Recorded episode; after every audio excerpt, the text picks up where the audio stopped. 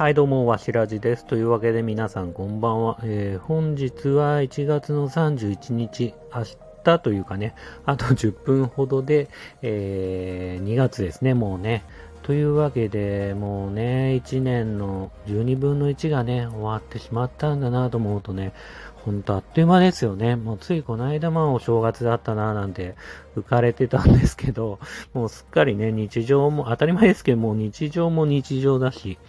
まあね、日々ね、同じようにと言いますか、えーこういうね、えー現実世界をね、生きてると言いますか、えー頑張っております。というわけで、えー今日ね、ちょっとだけ、なんか悲しいって言ったらあれですけど、ちょっと一個悲しいのがあって、あの、自分 YouTube チャンネルやってまして、動画をね、こう編集してたのに、そのデータをね、間違って消しちゃったっていうのが、一個悲しかったですね。うん。まあ途中まで作ってね、あの、ただね、あの、そのデータの元となる動画、えー、言っていいのかな？うん。その動画自体を一回間違って消しちゃったんですけど、その動画自体を復活ではできたので、もう再度ね、あの、まあ似たようなと言いますか、まあ、あの、そういうね、編集した動画をね、作り直すことは可能なので、まあそれだけでもね、まあ良かったのかなと思うと、えー、ちょっとはね、前向きになれるかなというふうに思います。あとね、今日ちょっとトピック的に思ったのが、皆さん、ブレイブフロンティアってご存知ですかね？あの、スマホの、スマホアプリのゲームなんですけど、本当にこう、なんだろうな、スマホ、スマホ、黎明期というか、あの、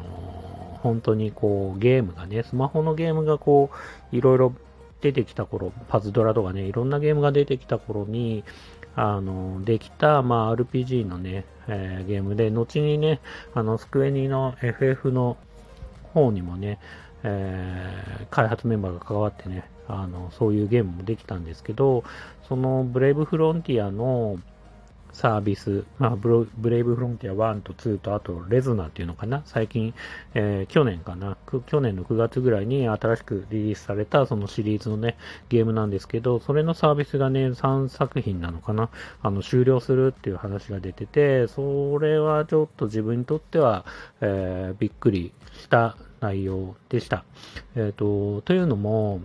あの、ブレイブフロンティアを作っている、あの開発のエイリムっていう会社なんですけど、そこの社長の高橋英二っていう、まあ、プロ、その、ブレイブフロンティアの、あの、プロデュースもしてるんですけど、まあ、高橋英二さんに関しては、えっ、と、もう自分が27歳、8歳の時に、今自分は、えーもう46なんですけど、あの、その頃に、えーゲーム、まあ、携帯のね、当時はガラケーだったんですけど、あの、ガラケーのね、携帯ゲームの開発でね、あのー開発会社というか、えー G モードっていうね、ゲーム会社で出会って、一緒にね、まあ、年も近かったし、高橋さんが1個下で、でも、高橋さんの方が圧倒的に頭も良かったし、すごい人いるなと思って、で、高橋さんとは一緒にこう、タッグも組んでというか、自分がこう、RPG の、えー当時の月額サイトの責任者をやってる時に、高橋さんにはすごくお世話になって、えーそうですね、高橋さんがまあほぼほぼゲームを作るような状態で、自分はプロデュースといってもまあお金の管理とか、まあそういう方を回っていて、あのそういう意味でもすごくお世話になったし、苦労を共にしてきたというか、まあ、もっとね、高橋さんはいろいろ苦労もされてるんだろうけど、自分にとってはその当時の、まあ、戦友に近いのかなと思ってて、本当にこう、なんていうかな、追加課金ものを当時は、やっと出始めた頃で、それまでずっと携帯ゲームってか、えっ、と、月額課金、えっ、と、ものが多かったんですけど、そこから追加課金でどんどん RPG でやってこうよっていう時に、自分がちょうど RPG の責任者やってて、あの、一番最初にやったのがね、あの、なんだっけ、名前が出てこねえや。あの、ヴァンパイアと錬金術師っていうゲームかな。うん。それのね、あのーちょっとしたまあ RPG に追加課金を入れて、いろいろこう、月額サイトを払ってるお客様からさらに課金してもらうっていうゲームを作ったんですね。で、その、れをリリースした夜に高橋さんが興奮して、すごく、あの、売り上げがすごいよみたいな電話がかかってきたのをすごく覚えてるし、僕は当時もう本当サーバーダウンかなんかそういう何か不具合とか問題が出たのかなと思ってドキッとしたんですけど、まあ、と今今考えればね、本当にそんなに大きな金額ではなかったんだけど、それでもなんか当時の僕らにとっては大きな金額で、本当にそういう RPG の先駆け的な、追加書き物の先駆け的な、その、ものを作って、うんと、一喜一憂してたりというか、してたんですけど、で、その後、なんだろう、急に過去の話してるけど、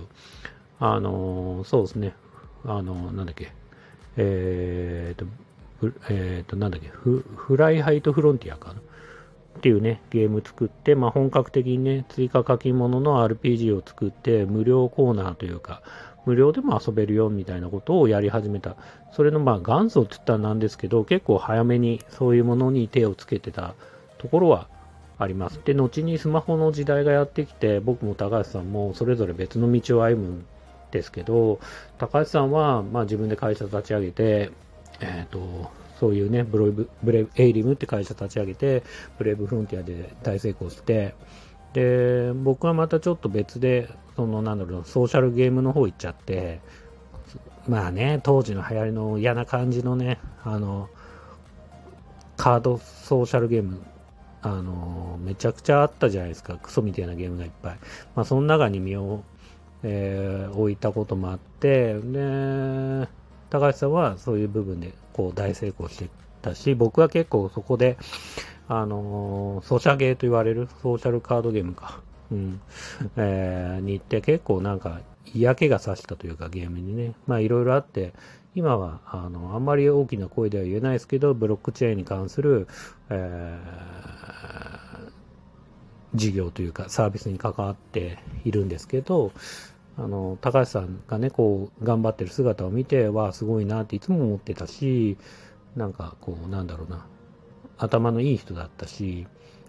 すごい人だったんで、あの、まあ、思い出はいっぱいあるんですけどね。うん。で、そういう中で、こう、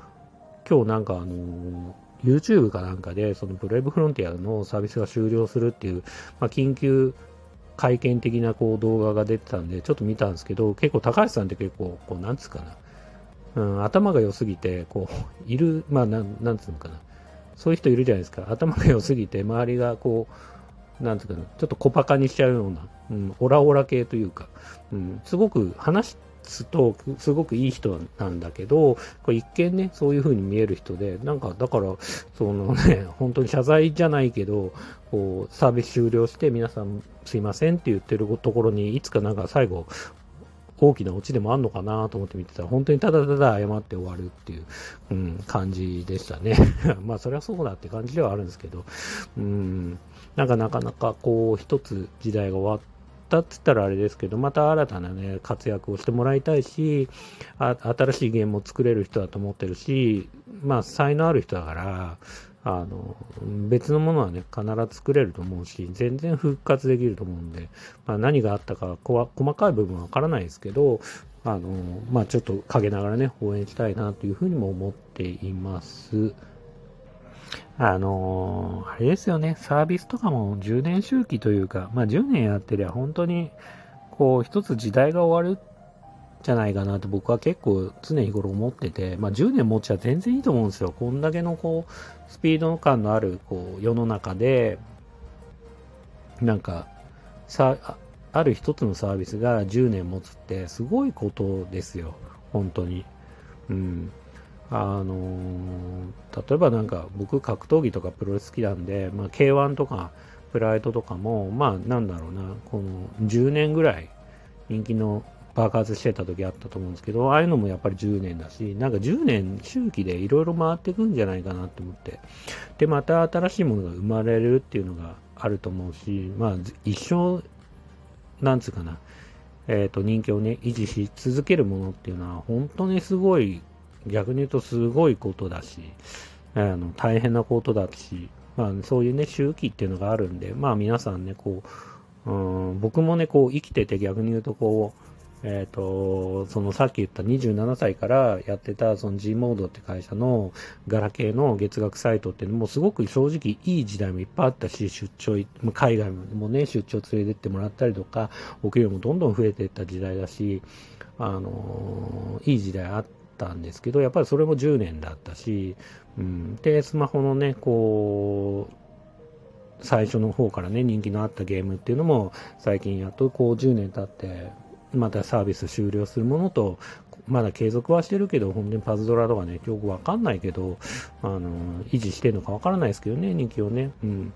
まあそうやってね、頑張ってるものと、うん、あると思うし、またね、新しいこうスマホのね、新しい形、これからはメタバースとか、えー、いろいろ NFT とかね、いろいろ来るとは思うんですけど、またそういう時代がね、来るのかなというふうに思えば、まあ、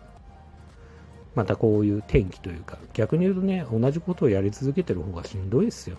うん、で、前もこう、安彦義和先生の自伝の話もしましたけど、いい時期ばっか続かないっていうのも、これはなんか、偉そうに上から目線じゃないですけど、僕も逆に言うと波、こう、いい時もあったし、その後正直結構しんどい時もあったし、今またいい時代に入っ、いい時期に入ってるし、やっぱ波があるんで、こう、なんつかな、高橋英二さんを裏から応援する意味では、まあなんか悲しい会見してたけど、こう、これからね、またね、いいことがあるはずだというふうに思っております。そんな感じですかね。ちょっと偉そうに言ってるわけじゃないんですけど、本当になんかこう、高橋さんがどうたらこうたらっていうよりは、まあ本当に、ね、いろいろいい時期と悪い時期、それそれ、それぞれ人生はあるんだなっていうのを改めてね、自分にも言い聞かせて、やっぱり逆に言うとね、いい時期に調子に乗るなよ、お前っていうのも自分に聞かせたい部分もあるんで、まあそういう意味でもね、ちょっとお話しさせてもらいました。えー、本日は、えー、こんな感じでね、えー、まとまりのない話ですが、え、最後までありがとうございました。それではまたおやすみなさい。